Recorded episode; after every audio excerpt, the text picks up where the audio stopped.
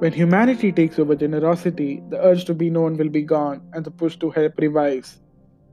When it comes to selfless deeds, sometimes the ones who really need help are the ones who help others. Yes, humanity is working surprisingly in reverse. The rich are getting richer, the poor are getting poorer, and everyone in between are finding their way out. One July evening, when I was waiting for a bus outside the theater, I happened to see this man sitting in a small cubicle sized place which he had converted into his shop. He sold tea, cigarettes, and almost everything made out of tobacco. Shops like these are common in cities like Ahmedabad where people go to get a cigarette or a tea just to smoke out all their stress and chat with their friends and colleagues. He had a small piece of cardboard which said, आपको उधार देकर मैं कहाँ से उधार लाऊं? Which means who will lend me a loan for giving you things on credit? I was shocked to see this, and at the same time, I was panicking with curiosity if I should talk to him or not. So then I approached him, gaining all my courage to know his inside story. So, to start with, I ordered a tea, and meanwhile, I started talking to him. With much respect and politeness, he introduced himself as Bhupendra Patil he then continued telling that he had graduated from a very reputed college in Ahmedabad. After I got done with my tea, I felt like asking him more and knowing the reason for the piece of cardboard hanging around. He then replied that he had worked as a marketing consultant for Reliance for several years, and to my surprise, he was kicked out for being partially blind. He then revealed that he had lost his left eye sight in his late teenage, but his thirst to graduate and work independently kept him hustling for what he wanted. He then said that later, after being kicked out of Reliance, he joined a company which sold stocks. He recalls that after several years in the company, he was kicked out for the same reason. He lost all his faith in working under someone. He wanted to be independent and run a business. He didn't dream for anything more than the money that was sufficient to feed his family and fulfill their needs. He then says, For a man, business is everything. Business plays an important role in man's life. It gives everything needed to him and his kin. I pursued my bachelor's in commerce, worked under someone, but later got kicked out from every place, though I had a lot of potential. It wasn't easy, it never is when you're called names in front of your family just because you are partially blind. Everything in you dies. He then started this small shop which was initially funded by the Blind People Association of Ahmedabad. He recalls that his small paradise like cubicle was first made of wood and says that he had suffered losses because of thefts three times because it was easy to break down a wooden box.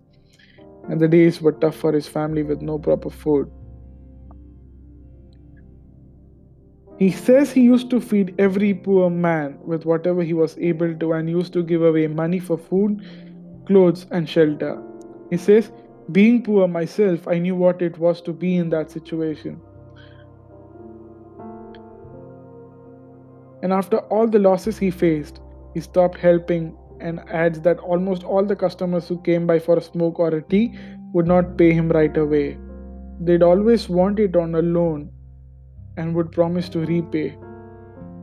Some paid later, but some didn't turn up, and he started facing continuous loss.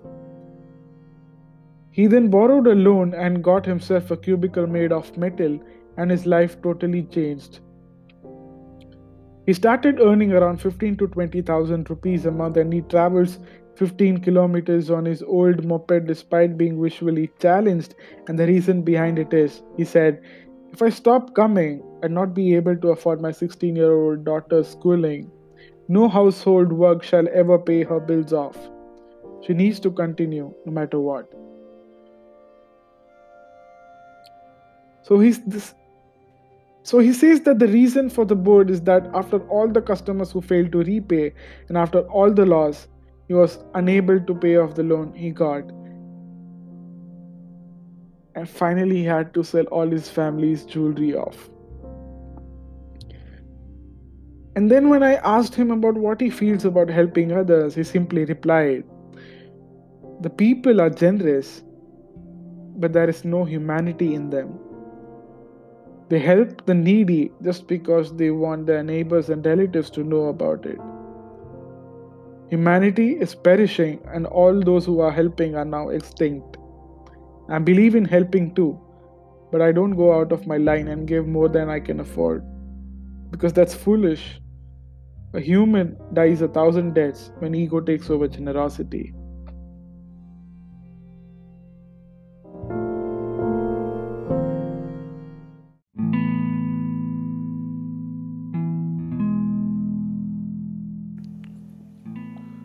It's been months that I've stopped writing. Moreover, I've stopped having the rush in my mind for articulating things and to vent out my feelings. Now, it's been exactly 10 months where I can take a sigh of relief and say that I've finally defeated depression and all that pinned me down for a span of almost four and a half years. Talking from a writer's perspective, when I was depressed, I had so much to vent and I was able to shape all my muses the right way I thought. It was beautiful. Now, when I think of it, I guess when I got free from depression, it took away my power of thinking differently and writing. Or it is just me overthinking right now. The night before my grandfather died, when I was having my dinner, my grandfather had called me for he wanted to see me, and after some time, I completely forgot about it and I headed outside. I remember how he used to ask all about what I did all day and how he somehow understood that I wasn't feeling alright and I wasn't in the right state of mind.